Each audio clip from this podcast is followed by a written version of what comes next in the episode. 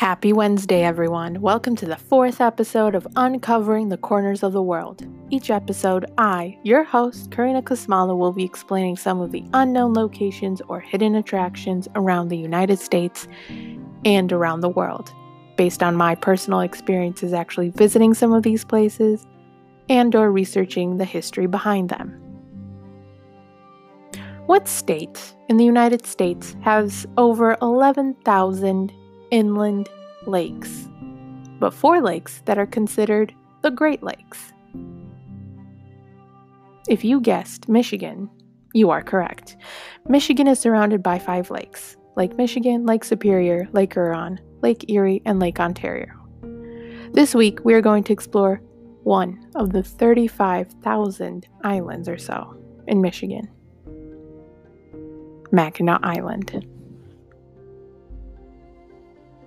Mackinac Island was first explored by French explorers in 1620, as according to the official website for Mackinac Island says.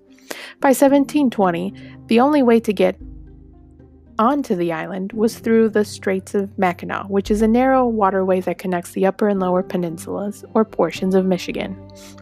This waterway, back then, was used for fur trade, the main source of economic activity in the area for the French. The fur trade continued even after the United States got control of the island after signing the treaty after the War of 1812. Today, the island is no longer known for its fur trade, nor has fur trade, but rather it's known for its fudge shops and that it is the only carless highway in the United States. By carless, I mean that cars are banned on the island, along with electric bicycles. However, e bikes are allowed if you have mobility disability. The only way to travel around the 8 miles around the island is by bike, or by foot, or by a horse carriage. The only way to get onto the island is by ferry boat from either Mackinac City, the lower portion of Michigan, or from St. Ignace, upper peninsula, upper portion of Michigan.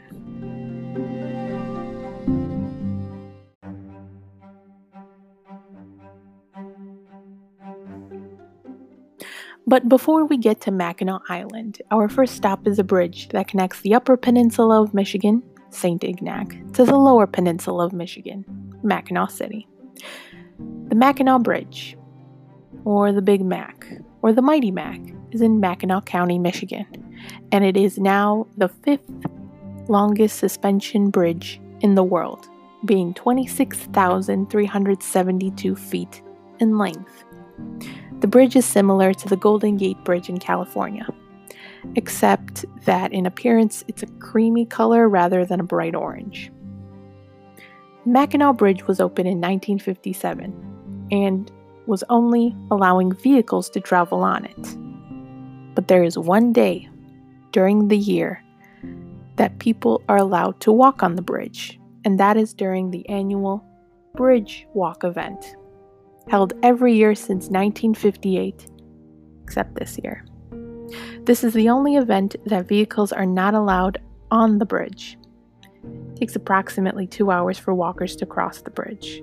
The original event only had 68 people walk across the bridge, according to the Mighty Mac website. A year later, in 1959, the event was moved to Labor Day, and walkers can start the walk at either end of the bridge. A hidden attraction on Mackinac Island is the Skull Cave, located at Rifle Range Road, Mackinac Island, roughly 0.4 miles north of Fort Mackinac. This small, shallow cave was once used by, supposedly, the hiding place for Alexander Henry, a fur trader. Alexander Henry was escaping the Pontiac Rebellion in 1763. What he didn't realize until later and perhaps where the name of the cave came from, is that Alexander Henry laid on human bones that were lying on the cave floor. Apparently, the cave was used as a burial site for Native Americans.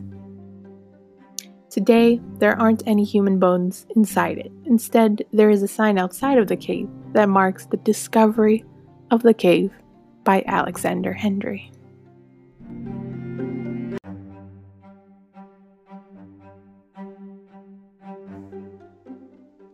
For our last stop on Mackinac Island this week, let's travel back in time to the 1780s to experience the history of Fort Mackinac, located in the Mackinac Island State Park, or specifically at 7127 Huron Road, Mackinac Island. Fort Mackinac was used by the British in 1780 during the American Revolution, after moving it from where today Mackinac City lies. In 1796, 1812, and 1814, there was a battle of who had control over the fort. Whether it was the British, who at one point had control, or the Americans, who also at one point had control and lost the fort to the British. It wasn't until after the war that the United States officially owned Fort Mackinac. Within Fort Mackinac, there are 14 buildings with exhibits inside them that are open to the public. Fort Mackinac was considered a home for soldiers and their families.